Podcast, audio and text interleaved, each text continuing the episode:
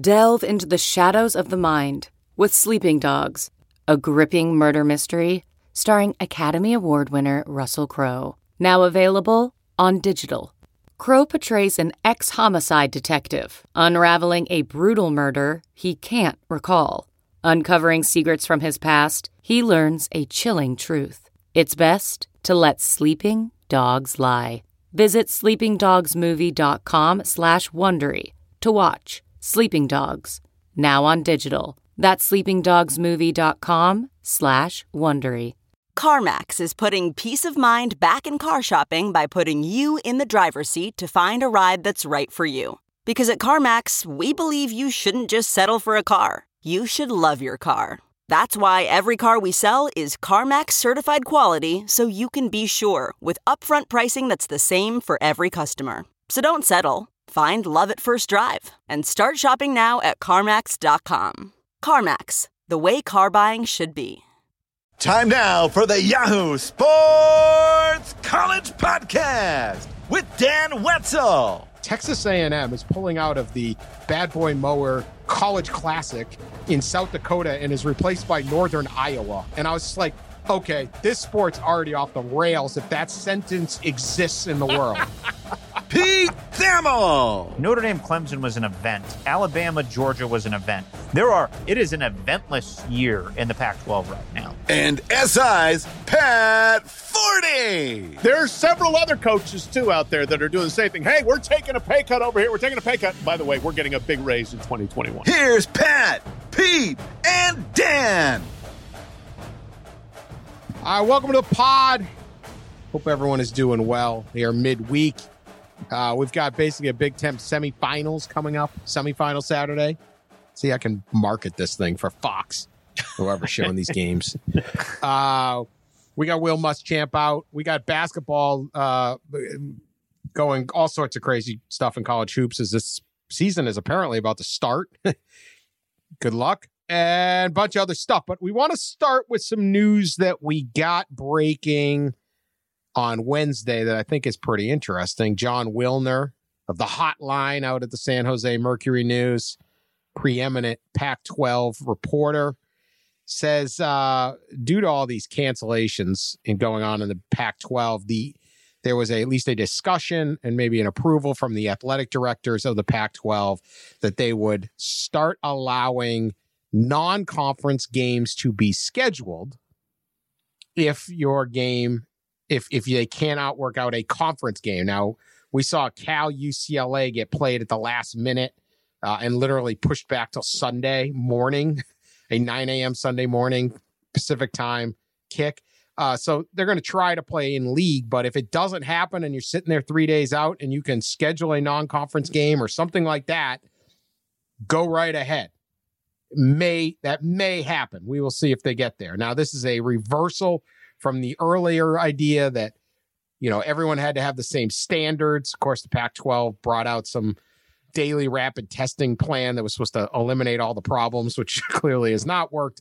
But here we are. So this would be a big step for the Pac-12, and it adds some really interesting kind of dynamics, which we like, in that no longer would just be looking at a set schedule, but could you add BYU that's undefeated? Could you could you have like a late season game where the Pac 12, which I think is currently on the outside looking in of a playoff, might sit there with Oregon or USC and, and have an open date and go, hell, let's see if Cincinnati can play. Let's let's let's create something that gets us in, even if it might also get somebody else in. Or let's play a BYU.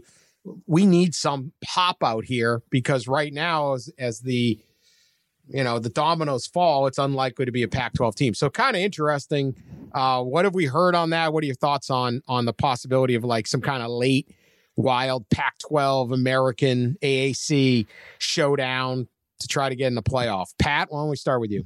Oh, it's interesting, interesting premise, and you know I think it is a realization by the Pac-12. First of all, you know that when you set up a six-game schedule and you start losing them that that's a big loss. And then secondly, yeah, with the, a realization that we are on the outside looking in, and maybe we can, if, you know, more games would help, and it would be great, yes, if they could set up some actual high profile matchups. The questions there are yeah, uh, is their testing protocol going to sync up with what your testing protocol is? And then if you're undefeated Oregon or undefeated USC, do you want the risk of losing a game to BYU? I mean, both sides should go into it thinking we aren't getting there as it is. So let's try and play and may the best team win. And maybe that team gets enough of a boost that they have a shot to get in the playoffs. I mean, I, I would be all for it. I think it would be great. It'd be great for BYU. Cincinnati, as you mentioned, might need it. Marshall, uh, Coastal Carolina, some other the other undefeated teams out there. You know that I think it would be great to see nimbleness and kind of adventurousness of hey, let's take on a let's take on a game that we may lose, but if we win, it may really help. I think one of my favorite stats of this season is that Texas State has played. We're taping this on Wednesday. Ten football games. All right, Texas State has played 10 football games. I think Tulane will have played 10 by uh, the end of the week. I think they have a midweek game. Utah has played zero football games.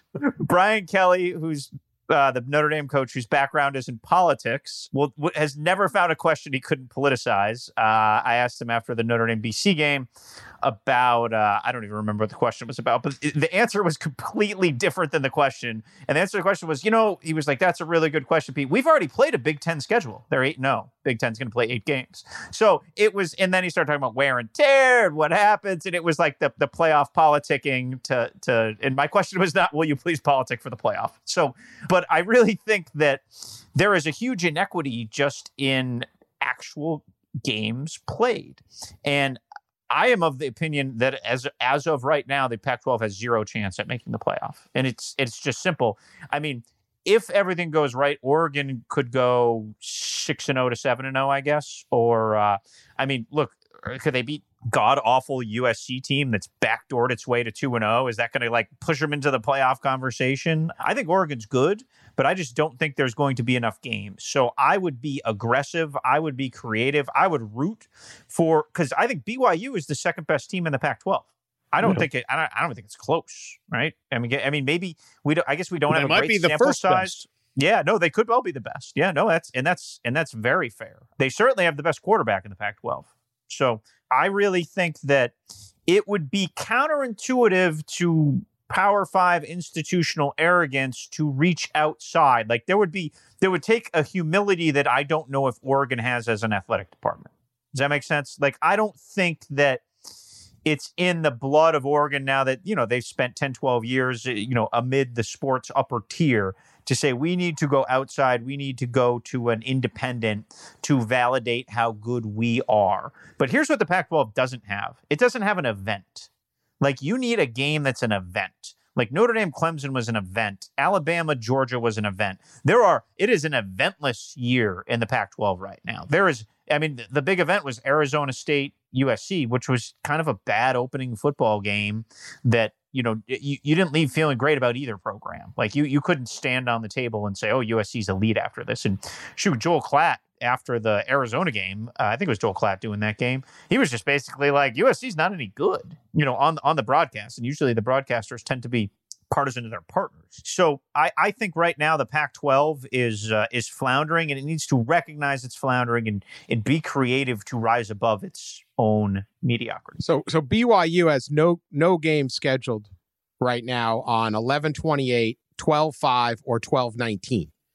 So, you know, now if it's in Oregon or something like that, they're playing in a Pac 12 championship, they may not get the 12 19 will be full, but even a lower team in the in the league could could help but just improve strength of schedule. I think the real question for let's say let's say the Ducks have a the game blows up on the 28th or the 12-5 and they can um, play whoever they want. The Pac-12 does this and, and obviously we're deep in the hypotheticals. But let's say you can do.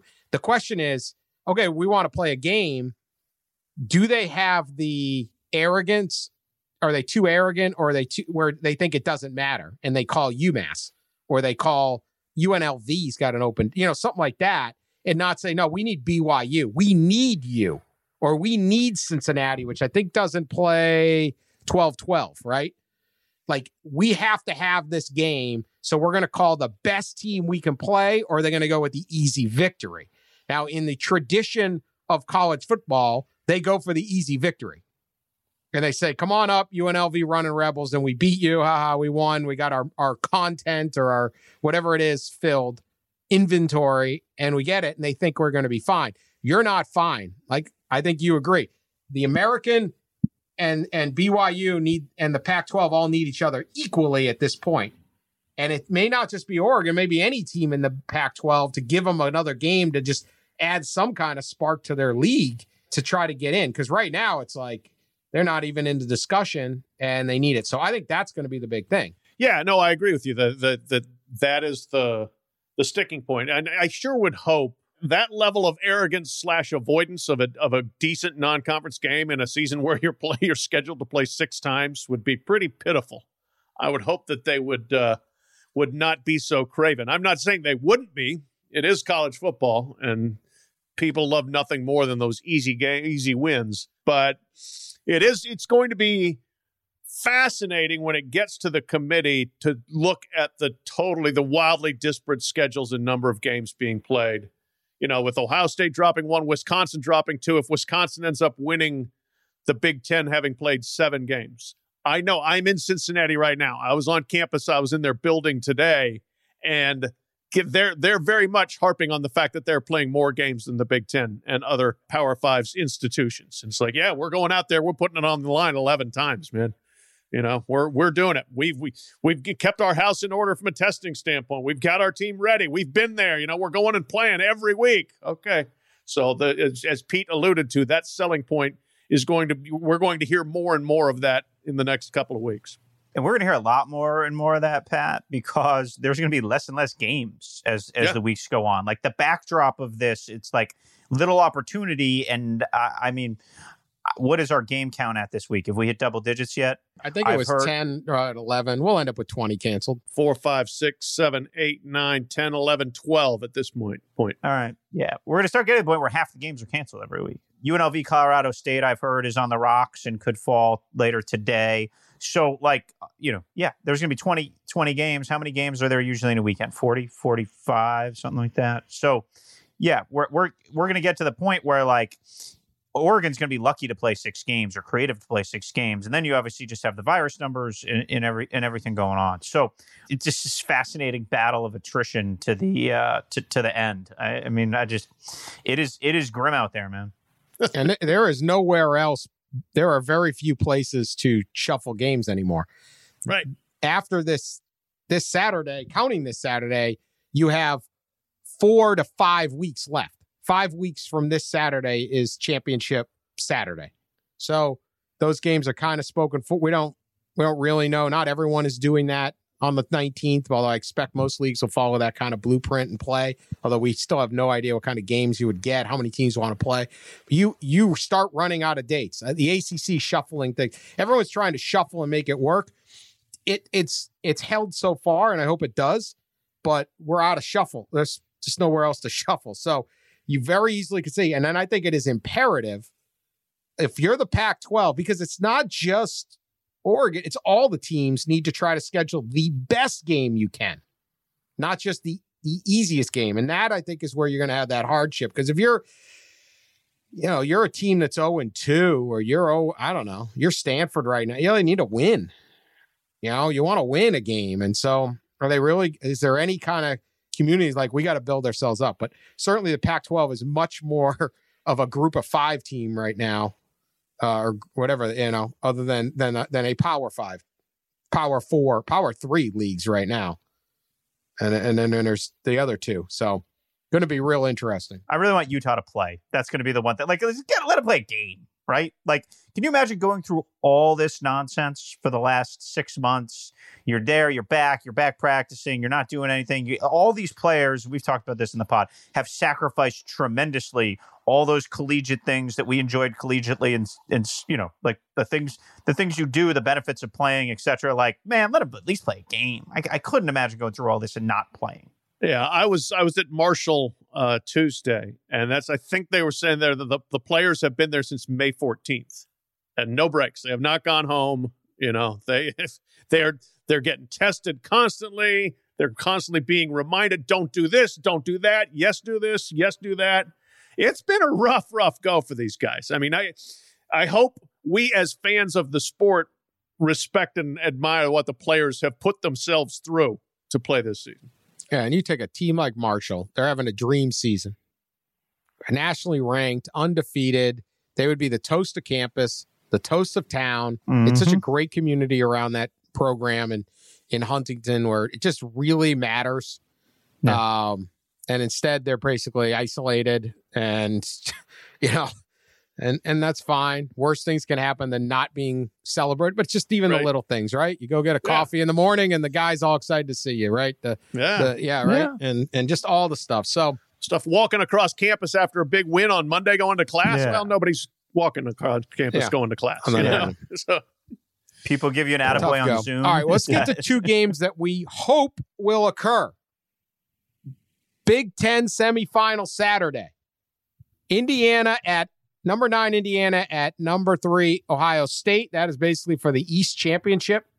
Number 10, Wisconsin, and number 19, Northwestern. That's basically for the West Championship. Uh, obviously, you can lose and come back, but you're going to ask a team to lose two of the next three games. And if you look at these schedules, uh, there really aren't a whole lot of losses uh, laying out there for them. I mean, I think like Northwestern win. If Northwestern beats Wisconsin, they finish with Michigan State, Minnesota, Illinois. I like their chances. Okay, so you know, Wisconsin would still have to play Indiana and Iowa. Indiana would still have Wisconsin and uh, and Purdue. Know, Purdue, uh, you know, but basically you're, you're going to ask a lot. So this kind of would settle it. Not how anybody drew it up I can get our if we go back and listen to our Big Ten preview, I don't think anybody was pointing to this Saturday as no. the the critical Saturday. Hoosiers, Hoosiers, Ohio State. Thoughts on this? What do you like about these two games? Pete, we'll start with you. Yeah, I mean, there's so much to like about Indiana because, and again, we have been more guilty on this than anybody because we embrace the negative. Uh, we embrace the suck here on this podcast. So we have spent a lot of energy on how bad Penn State is and even more energy on how bad Michigan is. And we have probably not dedicated enough energy to how good Indiana is because they are legitimately good. Now, do I think they're going to win? No. Do I think they're going to cover? Maybe. But they have proven themselves to be a higher echelon Big Ten team, and that is through identification. It's not like they were beating Florida and Alabama for these dudes. I, identification, development, scheme, uh, and then the energy Tom Allen has provided that uh, that group. Like just what a what a fantastic, tremendous job that they've done. And look, they've got great corners. They've got really good receivers. I, I, still have a lot of questions about Ohio State's secondary. And I have a lot of questions about how Ohio State, when things break down on defense, does this staff have answers how to fix them? They have not been tested mid game for that. So I am uh, I am fired up to see this Buckeye team, you know, paper dream team that Ryan Day thinks, you know, like that honestly, the caliber of this team drove the Big Ten's decision to come back, right? Like, like the on paper talent of this team. So I would like to see them tested. I would like to see them punched in the mouth. I would like to see them have to react to adversity. And I do think Indiana will give them some adversity this weekend. Yeah, I think so too. That's the thing. I think you look at Ohio State's defense here and say that's that's the question mark. Giving up 5.51 yards per play, which is like eighth in the Big Ten. And again, they have not played a good schedule. All right. They played Rutgers, uh, a winless Penn State team, Nebraska who's won one game. So I mean, they they haven't played very good teams, and still their defense has not been great. Now their offense is very very good. Quarterback is great. Receivers are great. Line is very good. Running backs are good. So they can probably outscore Indiana, but they might have to outscore Indiana. I mean, I think that there's going to be points on the board both ways. Uh, and I am looking forward to seeing it. I mean, if you're Indiana, you know, I mean, you're just out of your mind excited for this game. You just got to make sure it doesn't get too big for you. But this is the biggest game Indiana's had since 1967, 53 years ago. Good luck. They made the Rose Bowl that year? They made the Rose Bowl that year. Made the Rose Bowl that year. That's right. They used to have a little big red ball. They had, the, they had these little balls they hand out around town. That was their gimmick. yeah. They called it the big red, keep the big red ball rolling or something like that. That's their that's their tradition. Um, that's all I know about Indiana football history. It's pretty much. Uh, pretty much. Remember they had a really good bench clearing brawl once with Kentucky. Ah, nice. I remember that. That was a good game. All right. Uh, and on the other side, to me, this is fascinating. Northwestern's D is really good. Uh, again, this is like the 1986 Wildcats. Like they're playing out a old school system. Let's run the ball, keep it, tough defense. Wisconsin's not afraid of that. They look obviously Wisconsin's looked unbelievable so far. They've also only played two games: Illinois, who's terrible, and Michigan, who's pretty terrible too. But can Northwestern's defense stop Wisconsin? And this is just a again, if Northwestern gets by this, all of a sudden there's an inside track. And then, I mean, it's just all sorts of interesting things. What if Indiana does pull that upset? All of a sudden, Northwestern's like a favorite for the playoff. I actually think Northwestern's better than Indiana, but like, I, it's this this is pretty interesting out west. But for for for that program, it's like just being in these games and competing and trying to win the Big Ten West is is is legit goal. You know, it's not just about playoffs. So can can we?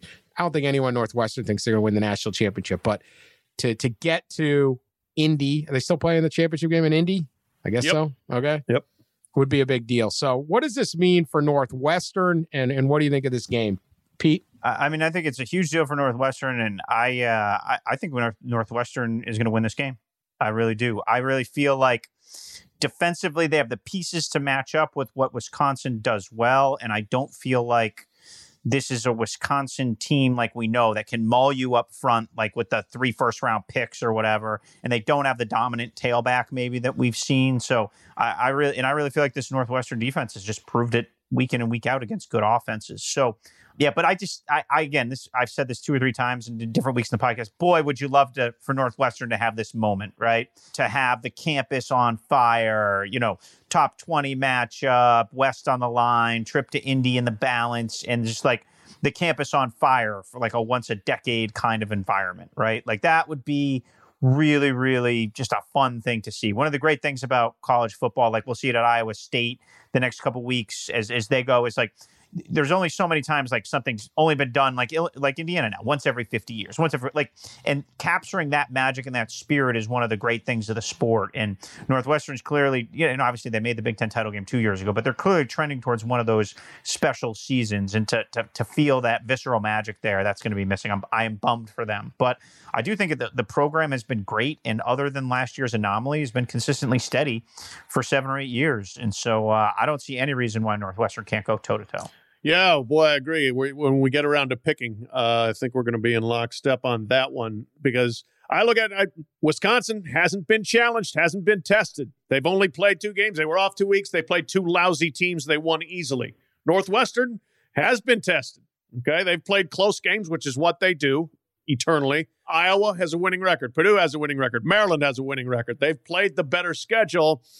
Uh, I think it becomes the stat I had in the 40 yard dash this week Wisconsin's red zone offense against Northwestern's red zone defense. Wisconsin scored 11 touchdowns on 12 trips to the red zone against teams that gave up, basically. Uh, Northwestern won't give up when you get in the red zone. They've only allowed 29% uh, touchdown rate for opponents when they get there. So, you know, Northwestern's defense reminds me a bit of Notre Dame's, where it's they will keep things in front of them. They will wait for you to mess up and they will get tough near the goal line. And I, I think this uh, bodes well for the Wildcats. Incredible turnaround from last year when they were so awful, when they were three and nine and had like the worst passing game in the history of college football, just about. All right, SEC, another really boring week in SEC play. I, I don't know how this happened. It's just the way this league has gone this year. And we're basically sitting around waiting for Florida and Alabama to play because I don't think anything. I guess Alabama, Auburn will always be good. There'll be some, there'll be more. But uh, Tennessee, Auburn is interesting only because there's, the, you know, how important every game to win is for Jeremy Pruitt. Uh, Ole Miss, Texas A&M is off the board. That doesn't help Texas A&M, and they're pushed to be the fourth team. They need as many data points as they can get, Yes, they do. including putting up huge numbers on an Ole Miss defense, which is prone to giving up huge numbers. Alabama's playing Kentucky. Oh, maybe maybe Wildcats can can rise up or something. But you have Arkansas, LSU, right? I mean, I, I, I saw somebody tweet this out. What level of bet would you have had to put on the idea that, uh, and it didn't pan out, but it almost was that. Well, let's put it this way: that one year ago today, if you if I had said Arkansas and LSU are going to play in one year, and LSU will only be favored by three points. no shot. So you got that game. So in lieu of that, we'll talk about two things. One, uh, one broke just after we taped the Monday overreaction. That is the firing of Will Muschamp uh, in the middle of the season. Uh, two and five. It's not that he didn't deserve it, but it was kind of a weird move at that point. It also spurred like the entire Gamecocks secondary to to quit. A lesson to the rest of the coaches, the, the uh, schools out there. If you want bad teams, your bad team to play all the way through the season, don't fire the coach. Yeah. don't give them another excuse to just bag it. South Carolina may not have a team in two weeks at this at this rate. Yeah, do not give them a reason to uh, to do that. So I, I'm not expecting any. It was. I mean, like, did he have to go this week? Uh, Will Muschamp to me, we talked about it Sunday, never made any sense. The part that really never made any sense was after 2018. They were seven and five. They finished their regular season. USC gives them a contract extension because this is what ADs do. This is what coaches demand. Since that moment, he's gone six and 14. Why would you give a guy a contract extension when he isn't doing well? yeah. It's recruiting. If we don't, it's going to hurt recruiting. And that didn't help. No. It's, it's always some nebulous thing that we can, well, maybe it did. Have. I mean, why do you just, they just get, they literally burn money. Yeah. This market for these schools has to reset somehow. The coaches are killing the schools. I don't blame Will Muschamp. I would take that deal in a second. He's getting $13.2 million as a buyout at South Carolina. Yeah. And he got for a doing a bu- bad job. For doing a horrible job when he never should have gotten hired, never should have gotten extended. But Right. at what point do these schools start going, yeah, finish out your deal? I mean, we're already paying you a ton. You're not winning. You're doing nothing. You just got beat. He just got beat by Clemson. Wasn't like they just upset Clemson. Everyone was drunk and he talked someone into it. All of these schools are the same way. And it's like now you're out 13 million and you don't have any money. it's preposterous. It's, I mean, well, you you touched on it in your column. It was great column uh, Tuesday night on, you know, the the there is no smoking gun in college sports because the whole thing is the smoking gun. I mean, the whole the whole the way it is set up is just a scam, basically that continues to enrich football coaches and the administrators who hire them and pay them.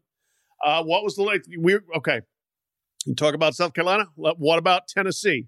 We just found out that Phil Fulmer got a completely unpub- unpublicized two year extension and got paid a retention bonus because who the hell wants Phil Fulmer as their AD other than Tennessee? Nobody.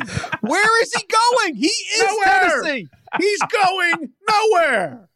And that's, of course, the same school that had eight assistant coaches refuse to take a pay cut when they were asked earlier this year, including the offensive coordinator who's done a terrible job calling plays or developing his offensive players to re- and making 1.6 million. He re- no, I'm not going to take a pay cut. Okay, Jim Chaney.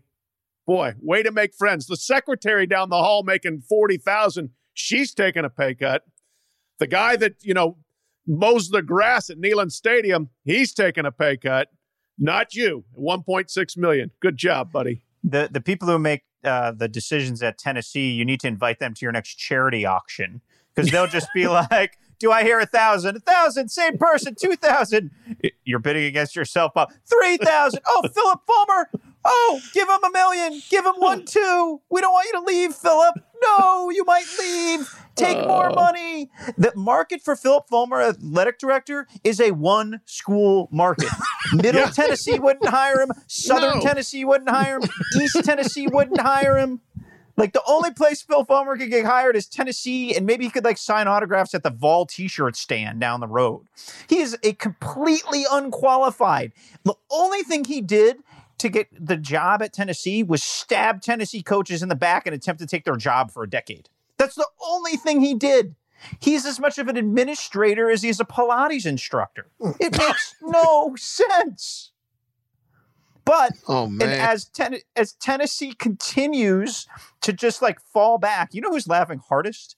Are the other ADs in the SEC. They're like, "Oh, Philip, congratulations on that raise! Another decade of stay forever." Tennessee napping in the corner of the SEC East basement." Well, we just continue to carry on. Tennessee could be a threat in theory, and they have been a threat. And uh, they're going to end up regretting that Philip Fulmer won a national title because they're like, like they're they're bound emotionally to it, and it reset the expectations probably to a somewhat unrealistic place. And all that has that place so scuttled. Yeah, Mark Nagi wrote the book uh, "Decade of Dysfunction" about Tennessee, and he, he's going to have a sequel in 2030 ready to go. Oh, it's yeah. to be decade. You just put put an S in like a permanent marker on the front, and it can be decades of dysfunction. Because, I mean, who's gonna who's gonna decide to fire Jeremy Pruitt? The AD they just gave an extension he didn't need to. Oh, it's beautiful. And the the AD who extended Pruitt stupidly, like uh, in October. yeah. uh, the, the the Tennessee thing. Okay, in the announcing the Fulmer extension, because where again, where would he go? B, who stands around and talks more about loyalty to Tennessee than Phillip Fulmer? And yet he needs more money to be loyal to Tennessee. what Eh. a racket! I don't want to get into the business of telling a guy how much money you would make, but honestly, like Phil Fulmer is one of those guys at this point who should be making a dollar a year. Like he's one of those kind of like I'll do it Right. just for the you know I love this Yeah. place. Not Tennessee has built my life. Now, okay, so in the thing, having state they they quote this is the chancellor having stable leadership at Tennessee athletics has been very important, especially in these uncertain times. He hired the coach that's two and 4 Mhm. Okay. He hired all these people. Phillip was the first to voluntarily take a 15% reduction in response to the COVID related budget. So this is in the second sent this is the third sentence of the uh of why he hired him. Yeah, he took the 15% reduction and now gets a raise. he gets a, his retention bonus goes up 50 grand.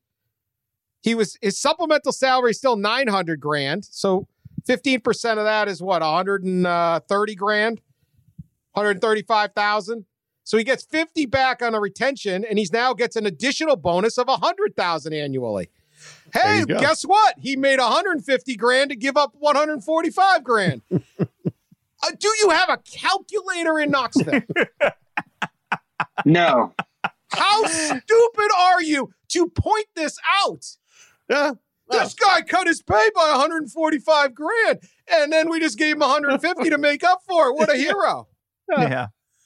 No, that's I I mean- mean that's the thing. They, there are several other coaches too out there that are doing the same thing. Hey, we're taking a pay cut over here. We're taking a pay cut. By the way, we're getting a big raise in 2021. It's already written in the contract. Every every worker in America, I guess, made five G's, and I got my boss all excited about me.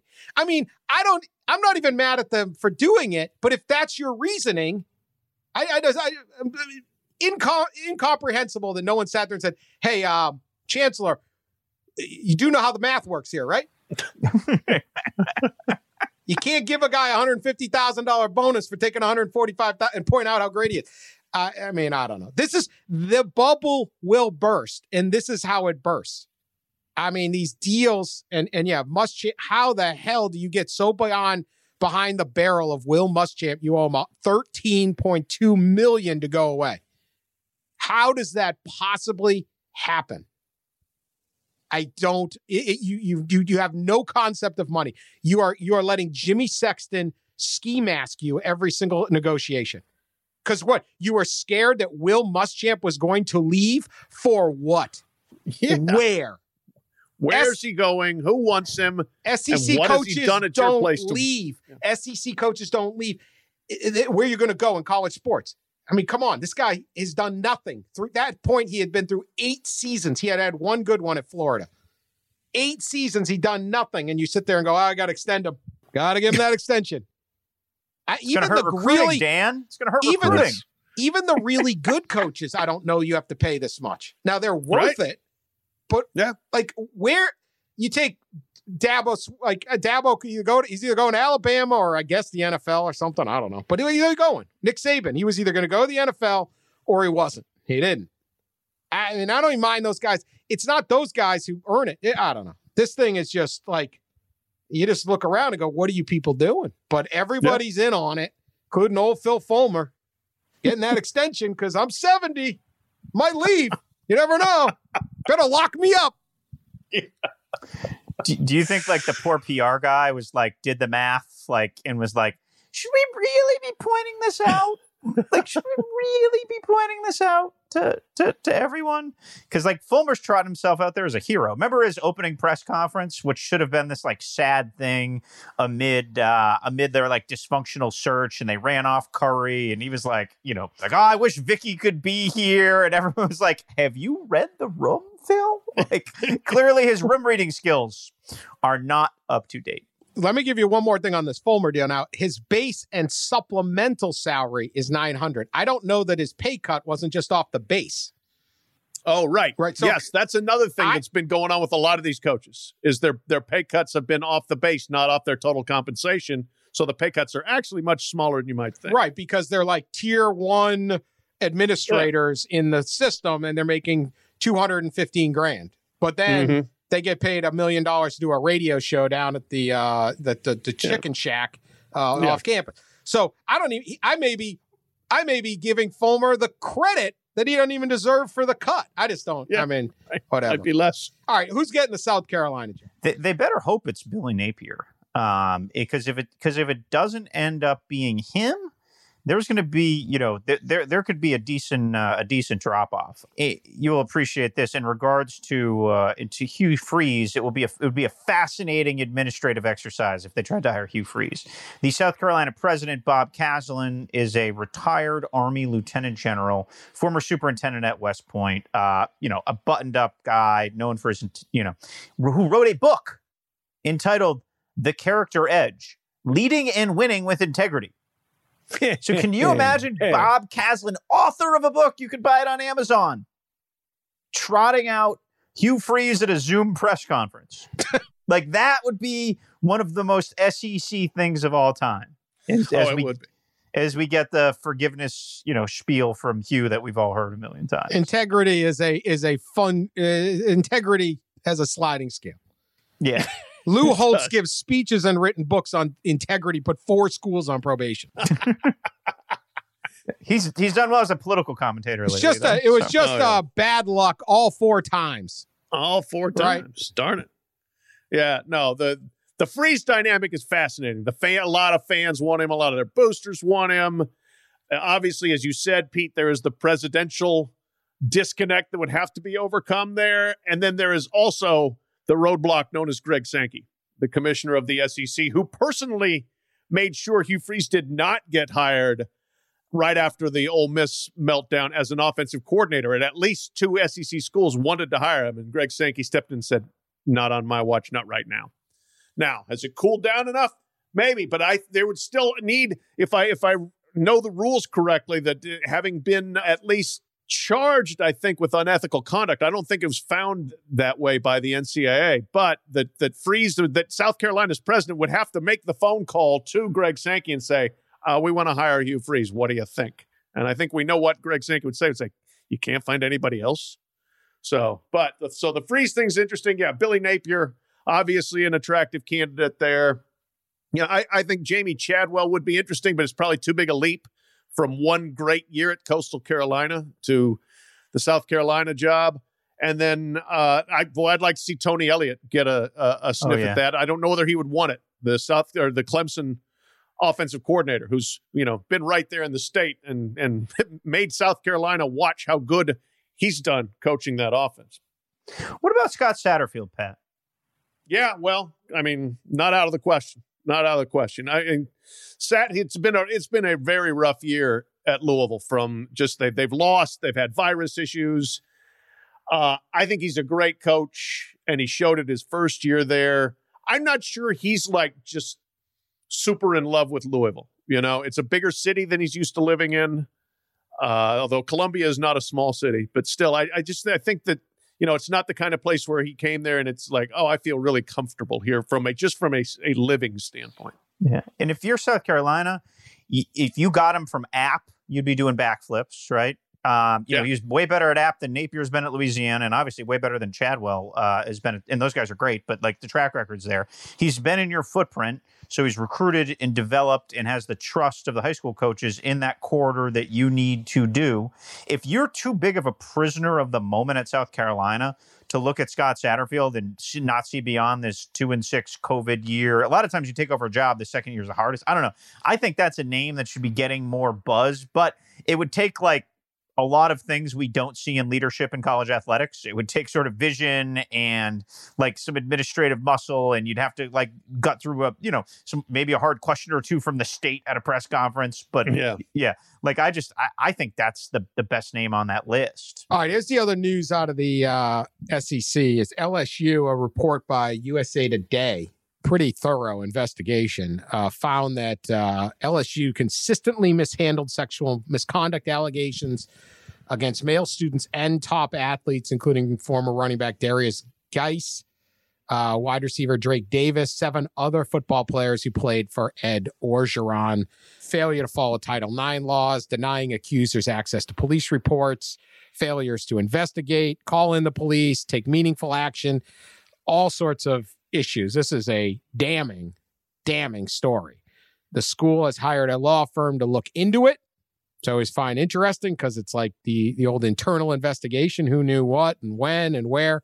What does that leave Ed Orgeron? Uh, obviously, we don't have a newspaper uh, investigation. Is one thing. It's not everything. Although USA Today is not going to just publish this stuff uh, willy nilly, especially these reporters. But um, thoughts on where this leaves LSU football? Is this something LSU as an institution is actually going to care about? I, I don't know. Uh, but where, where are we at? Uh, I would say I'll believe LSU will care about it substantially when I see it. Uh, that that school has not shown to uh, have a whole lot of concern about anything other than going 15 and 0 and winning a national championship in in football. Ed Orgeron and before him Les Miles, in a lot of ways, were kind of allowed to do what they wanted with the program, uh, and a lot of it was good. I'm not saying you know it was all bad, but there were players that got into a lot of issues down there and kept playing for the Tigers. And, you know, I think that that, that was a very disturbing story and should provoke a substantive response from them, but we will see. I mean, this is also the same school that's had Will Wade, and I, I am not equating the two things because what's happened, the football allegations of assaulting women is much more serious than Will Wade giving out suitcases of cash. But in terms of responding to negative happenings in your athletic department, hey, they looked at Will Wade saying like, eh, it's okay. We're good. We're just going to keep rolling. So I don't know whether this will be the same, but I will, again, I'll believe they're going to do something when I see it. Yeah, in terms of being a land of no accountability, LSU is very, very high in the collegiate threshold. They would be they would be a top five no accountability uh, u- university and athletic department. And uh, again, I do not equate what's happening in their basketball program with that, but I don't think there are many places right now athletically that have a bigger mess on their hands than, than, than LSU. When you look collectively at the amount of issues there, you look at the NCAA issues from the uh, the hospital scam. Remember the the guy who was raising money for the children's hospital and was using to pay the parents of players. So they're in NCAA hot water for that. Obviously, the basketball program's in turmoil. And look, the the football program is is in turmoil right now, and and it goes above Ed Orgeron. To be honest, when you when you read what Verge Ausberry, the longtime associate AD there, when he had a player text him and admit to hitting his girlfriend, and there were apparently no imminent. That is like that is just like you read that and you cringe. You have a visceral reaction. You're like, are you kidding me? How does that happen? And so there are a lot of questions that that need to be answered at LSU. Some of these things happened pre Ed Orgeron. I'm not. I'm certainly not giving him a, a free pass because he was on staff. So, you know, there, there's certainly been a lot of people covering their eyes and their ears and singing la la la at, at LSU. And I mean, almost like working hard. The most galling detail of it is the school won't even give one of the young women the police report about her own accusation. How twisted do you have to be to sitting in a meeting room and say, "Oh, we're not going to give this victim the public record about her complaint. Yeah, anybody. Uh, Yes, unbelievable. I, yeah. So there's there is some, and there were there were quite frankly some really jarring things that happened outside the athletic department. that were Yeah. that that were issues there. And and and don't leave it to LSU to be like, well, these aren't athletics problems, these are bigger problems, and we're going to come in and fix it to make sure the consequences aren't too punitive for the athletic department. Because that we've seen that act before. We've seen it at North Carolina. We've seen it at Auburn when they've had academic issues. That's a that's an old, tired sort of cop out to protect athletics. But it will be interesting. What, what you know, Husch Blackwell's a real place, so it'll be interesting to see you know what what they do come up with. But it was great reporting by USA Today, and it was very jarring. And uh, this is a defining moment for LSU and its leadership. Yeah, look I, I, against my um, long experience with college athletics. I'm going to hold out hope that LSU will take this extremely seriously if the law firm comes back and confirms uh, these details. Call me naive and a hopeless You optimist romantic. on that. Mhm. Yeah, I want to go romantic, but yeah, this is just really not good, disturbing and and trouble troublesome, and I don't know. We'll wait and see what comes back as fact, but man, I mean, if if if USA Today published this story and these aren't the facts, uh, this would be a, I mean, just be unbelievable that they would do that. Uh, it's just Yeah. not the way. I know people get tired. They, oh, this story's fake or this story, and there's certain we know journalism and that kind of story with those bylines and the people who are on it doesn't just come out. It is Right. a it is the it is months of work. It is lawyers. It is back and forth with the school. It is your you if you're one of those reporters, we've all done these types of stories, we've done them together. You're terrified the last week trying to figure out what you got wrong. I mean, it's your career or theirs. And and so this is not just something you throw out there. So boy, uh any LSU fans like, yeah, they'll find out that isn't true. Boy, good luck with that. Um Yeah. And- School and it- certainly didn't deny anything. nobody denied anything. And believe me, if I, you can come up with this is my employment or whatever, someone accuses me of saying I knew a guy was beating his girlfriend and I didn't do anything, the hell I'm shutting up. Yeah. The Right. hell I'm shutting up. So, oh, you Right. lose your job. Who cares? I'll go get Right. another job. Yeah. And nobody going to tell me that I knew a guy was beating on his girlfriend and didn't do anything.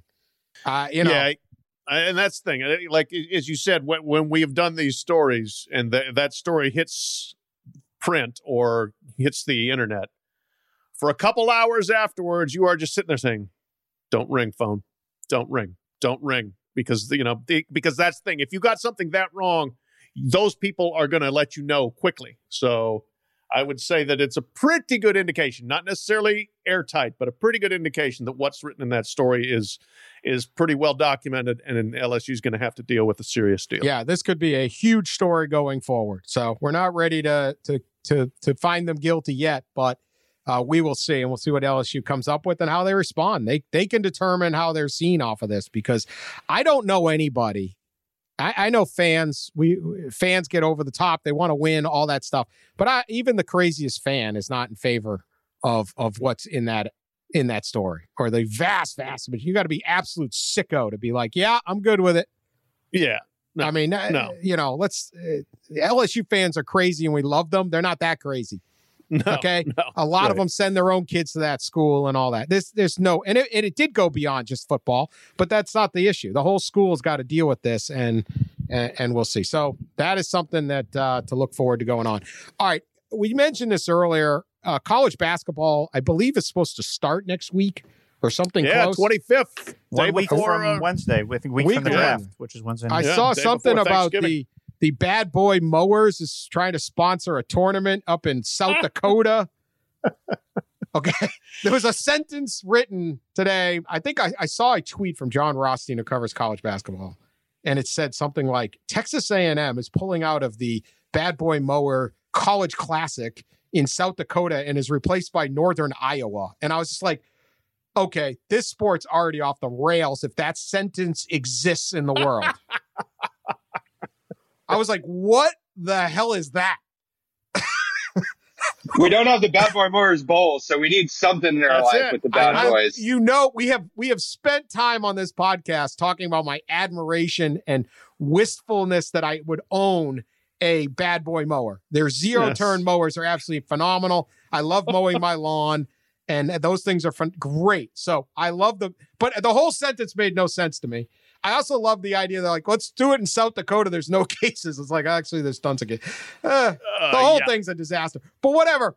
This sport doesn't seem like it's going to start, let alone finish. Rick, at least until there's a vaccine. Rick Pitino becomes the voice of reason of all things. Yeah. Come, That's when you know comes up- things are sideways. Rick Pitino's like, we need to push it back and have May Madness, and everyone's like, I agree with Rick Pitino. That's a, actually a very sage and reasonable uh, statement there. And it's like, what the heck? The sport's off its rails, Rick Pitino. Yeah. But then he wants to have everyone in the NCAA tournament, so he loses me there. Yeah, but then they're going to have the NCAA tournament only in Indianapolis, basically. They're just going to be, you know, we don't know, Yeah. somewhere in Indiana. We're going to get like, they're going to play a game in like Larry Bird's backyard, full court. It's going to, French Lick Well, the- Classic. Yeah. French Lick. right? yeah, Yeah, French Lick sub regional. Are we going to like, Love it. there's a you know there's a million red barns with a hoop tacked Oh, up. We yeah. could just have half court. I mean, it's a little little clunky.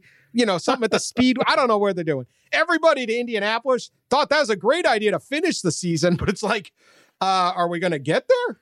Happy tip off, huh? Yeah, that, that's the thing. Is it's just going to be this sport. I mean, it's it's just going to be brutal trying to get started and trying to get games in.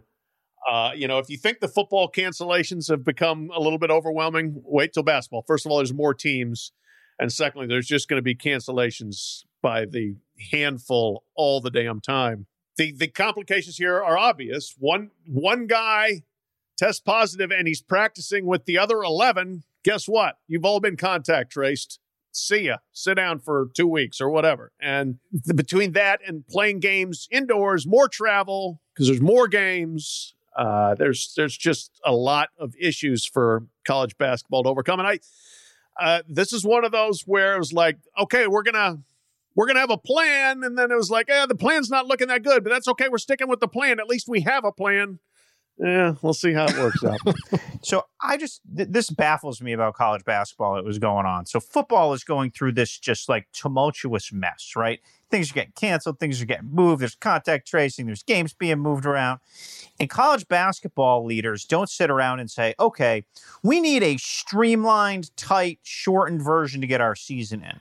They say, no, no, no, no. We're going to have MTEs here. and We're going to bring 40 teams there. They're like, let's have the most complicated spread out. They're not like, let's bus trip to here. No, no, they're going to go to like, okay, oh, all right, we can't go to Maui. Well, we're going to go to Asheville. And let's do the tournament in Asheville. Well, we need data points. Like the, the conversations I'm still having with college basketball coaches blow my mind. Are there going to be enough data points? You want to grab them by the collar and say, hey, knucklehead, Right. get the tournament in. All that matters is getting the tournament in. And you know what? Belmont may get screwed because they may not have like enough crossover data points in their league. And, you know, six, 500 Providence in their league may get in over that. And you know what? Tough cookies. Okay. But trying to go play this whole elaborate non-league schedule and the fact that very few people have just called this completely preposterous it's just like thank god dan gavitt in indy was like okay here's our plan for this like here's our plan for the tournament honestly you know instead of like you know the, the first four out you know they always have that and the, the they're, they're gonna have the, the first four ready to come in to the tournament bracket all right you're gonna have right on the border right in right in louisville You're not out right- yet. You're not Yeah. out yet. Yeah. yeah. Basically, somewhere like in a courtyard Marriott on the Indiana border, they're gonna like storm the team in. All right, get to Mackey Arena for a 130 tip. You're playing Michigan State. Like that's that's what this is gonna be. This is a free for all. It's a mess. Like I don't care what your KenPom is. Just get 15 conference games, play the tournament, wait for the vaccine, try harder next season. All right. Yeah, like that- like I I'm not trying to like I'm fine with ambition and I want as much college I would watch so much college basketball on TV right now. Oh my god. I'd watch I'd watch 6 games a night. I would love to have it. But like don't schedule yourself into oblivion in the middle of a pandemic so you have like comparable data point. Like people are still talking about NCAA tournament metrics. It's like no, get on the court, let the committee figure it out. Get to Monday night, cut the nets and just like hide for 3 months. Hope hope you play ten games or something. I mean, yeah. Oh my No, god. this is. I mean, we all love college basketball. I think all of us got into sports writing more for college basketball than college football at the time. I'm gonna just go back to this one sentence because this is if you if you said this sentence to somebody who didn't know college athletics, they would ask for a translation. Sources Northern in, no, Northern Iowa is replacing Texas A&M in the Bad Boy Mowers crossover classic in South Dakota. this is a, that is proper What's English. crossing over there? Like, is, are they crossing like? And is this really a classic? I mean, is this a classic? I, I- the term classic is being overused. I, I love you, bad boy mowers, but come on now. Um, all right, so this is my pick for to win the national championship this year.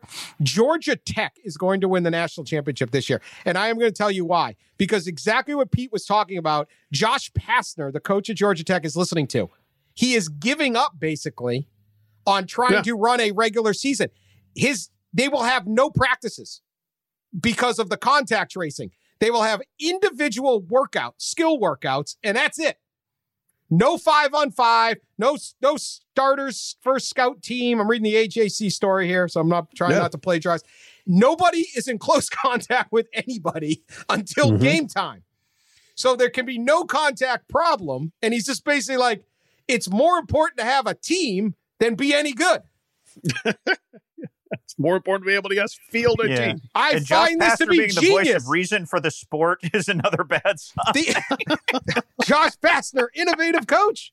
He's like, I mean, but he's, I'm like, I was reading this story going, yeah, you know what? He's like, getting, even getting to play 27 games would be one of the most remarkable accomplishments.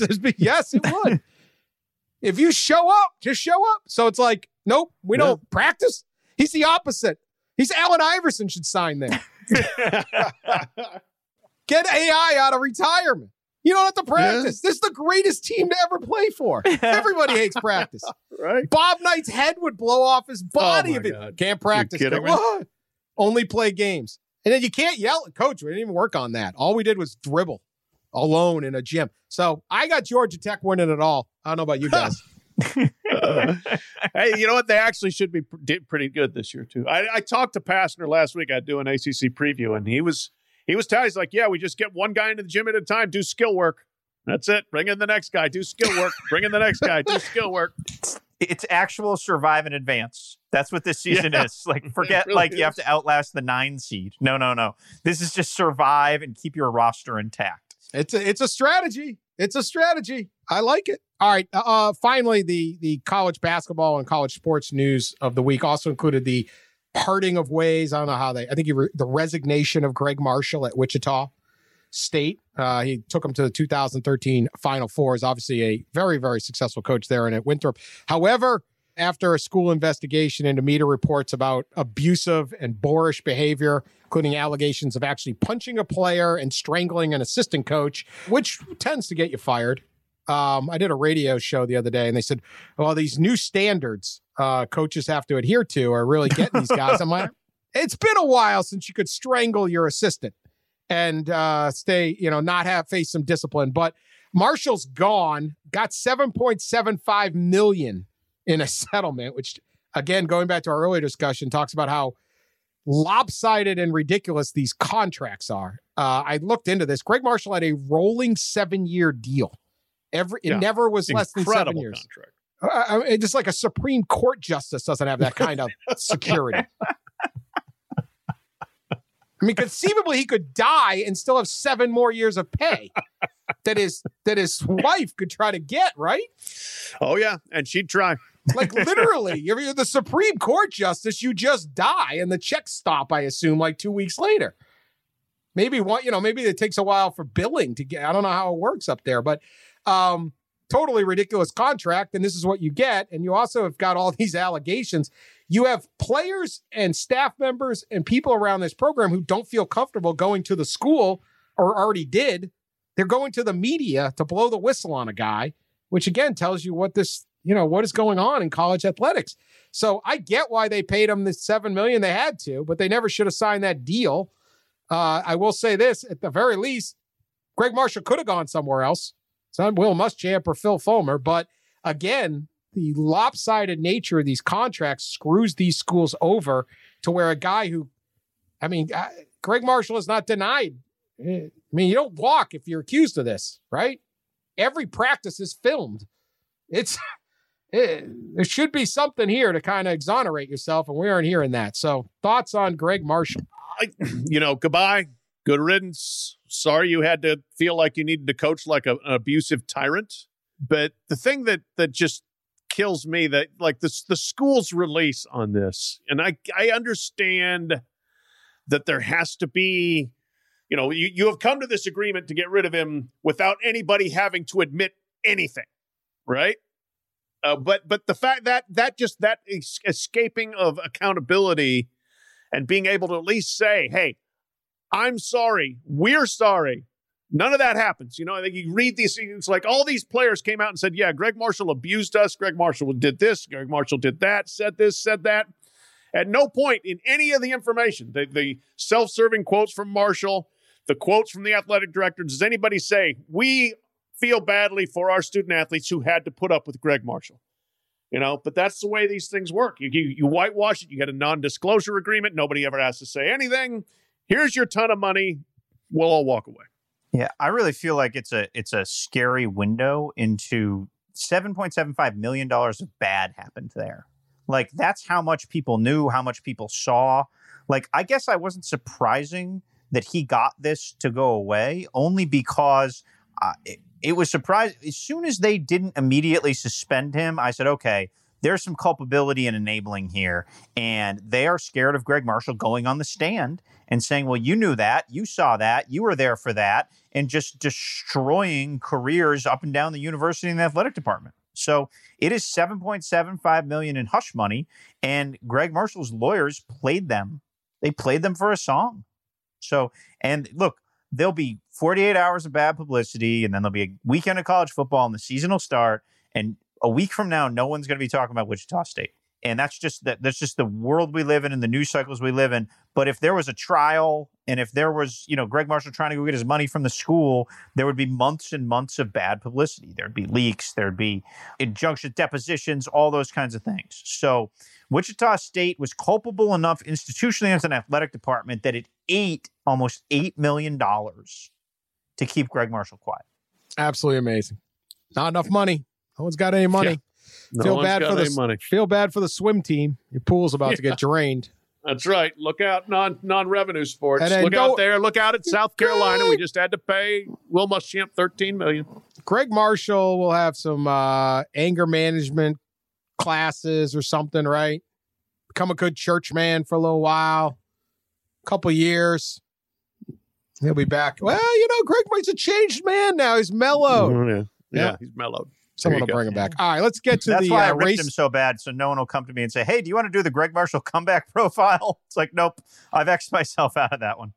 Yeah, I think I'm out on that too. Uh, all right, race for the case. I want to take a moment to congratulate all of us. Nobody is even 500 right now. If you want gambling advice, the race for the case is actually doing a pretty good job this year. Are we all above five hundred? Pete is 13 games above 500. Whoa, whoa, whoa! Uh, I got sent this. This was the uh, screen grab of the uh, VSIN, uh, the, the Yep. uh, network. Musburger works for the network. Yep. I've actually been Yep. on. The good guys out there, but their Yeah. Oh, college they're picks uh, last week went. All of them combined went five and twenty-five. What? Five and twenty-five, and they Not were, on this show. no. I was gonna say on college football, that's terrible. I mean, we've had a week or two like that each, but come on, Damn come parade, on. parade of geniuses over here. and you get this thing for free. Sully and I are 33, 32, and 1. We are above 500. And that's not counting the fat bear. It is counting my terrible 0 and 6 week when I thought Central Arkansas was going to win like three. I thought they were playing like three times. I think I picked, kept picking them. I don't Pat, you're 35, 31. So we're doing a hell of a job around here. So listen up, people. Don't turn off this little podcast just when we get to race for the case because this is where the real genius comes. That's right.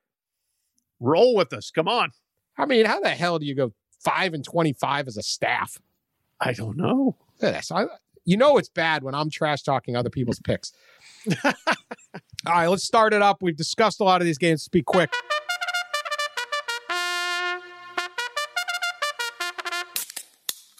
Number nine, Indiana at number three, Ohio State. Ohio State is giving 20.5. Game is noon on Fox, the big noon game. Pat Forde, who you got? Buckeyes win. Hoosiers cover the 20.5. That's too much. They can score. It's going to be a, bit of a shootout. Uh, Indiana will lose by less than 20.5.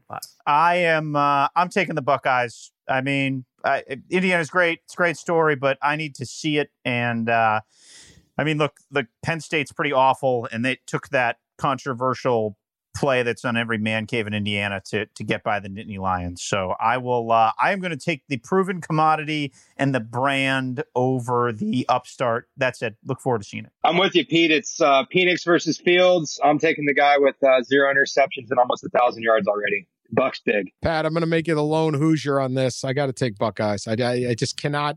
Great season by Indiana so far, but I'm going to be sitting there on Saturday going, why the hell did I ever pick Ohio State to not cover. I mean, it's like this is just this is just the lock standard. You got to have your rules of gambling. This is my rule: taking the Bucks and the point, uh, giving the points. All right, like, don't State, take Illinois as your lock of the week. That should be one of those. Yeah, rules. I would not do that.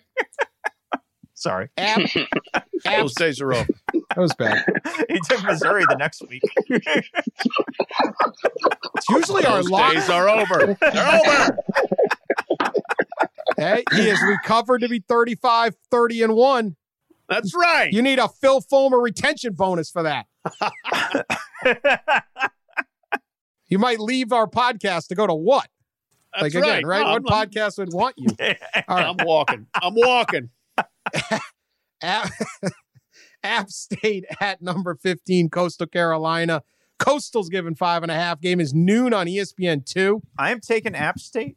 They have. They You've been, waiting, these, you've been waiting a month for this game. You have been waiting months to make this pick. Yes, I. I say like come for the crown. You know, uh, App State. They lost at Marshall, which in, retrospect is not big. And like they are, I know this because I'm well sourced at App State. They are pissed that Coastal is the belle of the ball in college football right now, and they are pissed that people just said for all the dominance that App State has had in the Sun Belt that people just have completely forgotten about them. So um, I will believe it when the when the king is knocked off. Until then, I am taking App State with my points. Yeah, I'm I'm taking App State in the points too. I still think Coastal Carolina can win this, but I wouldn't be surprised if it's a field goal game. So I will take uh, the Mountaineers there. I think a very very solid team that if they can run the ball two thirds of the time and stay on their schedule like they like to do, in terms of their offensive balance, uh, they can have success here. I've uh, ridden the Chants a couple times this year, and uh, they haven't let me down yet. So I'm gonna I'm gonna get on the other side of that and take Coastal. Uh, I am going to take App State. Their defense has been phenomenal this season. Almost everybody's uh, under 20. Uh, and I think as good as the offense at Coastal's been, if you're giving me these points, I got to take App State. Uh, would not be surprised if Coastal won it, though. I think it's going to be a hell of a game. Uh, all right, next one. Uh, number 10, Wisconsin. Number 19, Northwestern. Wisconsin is giving seven and a half. Game is 3.30 on ABC. Yep. Yeah, Pete and I already tipped this. I'm I'm def- I'm going Northwestern here. They not only will cover, but I think they can win. Uh, it's going to be low scoring, long you know possessions. Not going to be a ton of plays because both these teams like to play slowly. Uh, and I, as I said earlier, I think Northwestern red zone defense will make a big difference. Uh, I've got the Wildcats to not just cover, but to win by a point, twenty to nineteen. I am. Uh, I, it's always scary when I'm this much in line with Pat. It always unnerves me a little bit. It's a lot. Seven and a half is a lot of points for Northwestern. You know, like that's just like they don't tend to win or lose by large margins because they're just going to get in the muck and do it. And I look forward to seeing this Wisconsin team punched in the mouth for first time for the first time by something other than a virus. Oh man, um, Wisconsin leads the country in time of possession so far through two games. Smaller sample size, granted, but yeah, I think it's going to be a sh- shorter game, close game, under seven and a half. Give me the Cats. Yeah, I'm going the same. Going Northwestern. It's the uh that that hook, man. That half point is just too much. If that was six and a half, I might think differently. But I'm going to take Northwestern. I think it'll be a very good game. All right, Central Florida at number seven, Cincinnati. Cincinnati is giving five and a half points. Uh, Pete, you can start. Yeah, I just think Cincinnati is a much better program right now, and I'd really be worried about Central Florida's defense in this game. The the thing that's allowed Cincinnati to go from a top twenty team to an elite playoff contending team is the evolution of its offense with Desmond Ridder at the helm. He's really they've really developed a nice balance with uh, with a good stable of tailbacks, a good offensive line. And I do think I was at the Cincinnati UCF game uh, last season, and I really feel like Cincinnati has found a little bit of the secret sauce to slow down UCF. So uh, I feel like the Bearcats are going to win, and they could win big. Uh, yeah, Bearcats win and cover. Love their team right now. Very complete team. They are great on defense, as Pete noted, rapidly improving on offense. They have they are running the ball. They are able to throw the ball. I sat down, had a long interview with Desmond Ridder today, the quarterback. Really cool guy, interesting guy. Uh, has been dating the same girl since his sophomore year of high school, and they're expecting their first child. Now he's a redshirt junior in college uh, in April. Got a baby girl coming. So congrats to him for that. And congrats on the fact that you're going to not just beat UCF, but cover. Congrats on your child and helping us win our dumb betting game for case. That's right. And covering the spread. Maybe not in that order, Desmond. if you do not cover the spread, then I no longer congratulate you on becoming a father. I have no idea what the over is, but I love it. I'll, I'll side with you guys and take the Bearcats. But UCF's been putting up some points. That, Dillon Gabriel and the boys have been uh, clicking the last few weeks. So uh, look at the over if you're if you're inclined. This is actually concerning me, this baby news, because it's exhausting those first few weeks. I mean, absolutely. I don't baby know. Baby ain't coming till April. Not till April. Oh, oh, I thought the baby just got born. All right. No, anyway, no. I wasn't no. listening to you. I was researching my lock of the week. All right. In that case, still, what are we still early? Second, first or second trimester here, right? Nothing. Yeah, yeah, yeah. You don't even have to like make runs to the Dairy Queen and like you know some kind of. no, you're good. right. All right, I'll take Cincy then since he uh, that that that that that flipped it over for me. Uh, since he can happen. All right, Bedlam didn't even get to this. God, this is how far this thing's fallen. Oklahoma State 14 at 18 uh, verse 18 uh, OU. Games at 7:30. OU's given a touchdown, seven points. Always one of the. Uh, it's called Bedlam for a reason. Big game for uh, for the mullet. Uh, the Stillwater Mullet could use this one. He has not done very well against Oklahoma. Does he do better this time? Sully, why don't we start with you? Gundy's 2 and 13 against the Sooners in his career. Oklahoma State's offense is still not clicking on all cylinders. Everything says take the Sooners. But you're right. This game's always a wacky mess. Seven points. I'll be on the other side of that. I'll take the points and give me the pokes. Uh, I'm with you, Sully. Uh, I'm, I'm I, seven points a little too much for this one. Uh, I just I I'm not sold on Oklahoma in general. Uh, I'm not super, super sold on Oklahoma State either, but I just think that this is one of Oklahoma State's better all around teams. And they're overdue to at least just have this be close if they don't win. They're going to at least cover. Oh, I like this. I like the Sooners in this one. Oklahoma State really hasn't played many true road games yet this season, and uh, that's a program that that has always been solid at home and kind of falls apart once they uh, once they leave. Oklahoma also has some key personnel back on defense from suspensions that have helped them. They they're they're going to quietly get better under Lincoln Riley. Lincoln Riley didn't forget how to coach offense, so I think that vaunted Oklahoma State defense that's been built on a uh, a pretty paltry schedule gets exposed here, and I think the Sooners win big. I am with you too. The Sooners they uh, they scored 33 on TCU. 62 in each game against Texas Tech and Kansas. That offense is starting to look like what it's supposed to look like. Uh, and so I think that's enough for them to cover on uh, the Cowboys. So we'll take that. All right, lock of the week time. Yep. All right, my lock of the week is going to be Purdue giving oh. three to Minnesota. Minnesota's horrendous, awful, terrible, defensively irredeemable. So Purdue will not have too much trouble covering a field goal against the Gophers. I'm going to take Iowa at Penn State. Iowa's a two point favorite at Penn State. Iowa playing well, Penn State playing poorly. The the mystique of playing in state college is completely gone. Obviously, no fans and everything. So I think the I think the Hawkeyes could beat them up pretty good. Like if Iowa as a program senses you don't have a spirit, they will maul you into the ground. I will take Boise State giving up 14 at Hawaii. The Rainbows couldn't stop a wet paper bag last week. San Diego State fired off 28 unanswered points. That isn't good news with Bachmeier back in the fold at quarterback for the Boise State Blue Turfers. Give me the Broncos. All right. I, I couldn't believe there was a line on this. I'm actually not going to take this game, but I'm just surprised there was a line. BYU North Alabama. Yeah. Negative 47 and a half. I, I know. I thought about taking BYU in that, but then uh, I found uh, this little gem, uh, Florida Atlantic, given 32 and a half against the UMass Minutemen. I will take Florida Atlantic on that. UMass has scored 10 points in two games. They've lost 92 to 10 so far. Florida Atlantic actually has a defense. So Minutemen are not going to score. And it's just a matter of can you get to 33? And I'm counting on you, FAU. That is my lock of the week. Some you got to scrape the barrel in this 2020. Fighting Taggarts. I mean, North Alabama is a Division One. I. I didn't even know you could have Yeah. lines against like F. Is that what is that? I was, yeah, no, they do now. They have lines against those teams now. But I, I was tempted by that one too, just because BYU is trying to do for all the style points imaginable. So if they can score 70, they will. I- but that's what I would think. You're trying to win the 47 and a half. No, It's a lot that's of points. It's a lot Yeah. of points. Uh, anyway, well, I'm sticking with the the uh, FAU. So that's our show. We'll be back to overreact to uh, whatever actually gets played. Uh, hopefully, by the time this posts, uh, most of it isn't uh, canceled. But we can hope. Uh, actually, it's going to be a fun, really nicely paced out day if you look at the games. Uh, should be good. We will talk to you on Monday. One, two, three, four. Those are numbers. But you already knew that. If you want to know what number you're going to pay each month for your car, use Kelley Blue Book My Wallet on Auto Trader. They're really good at numbers. Auto Trader.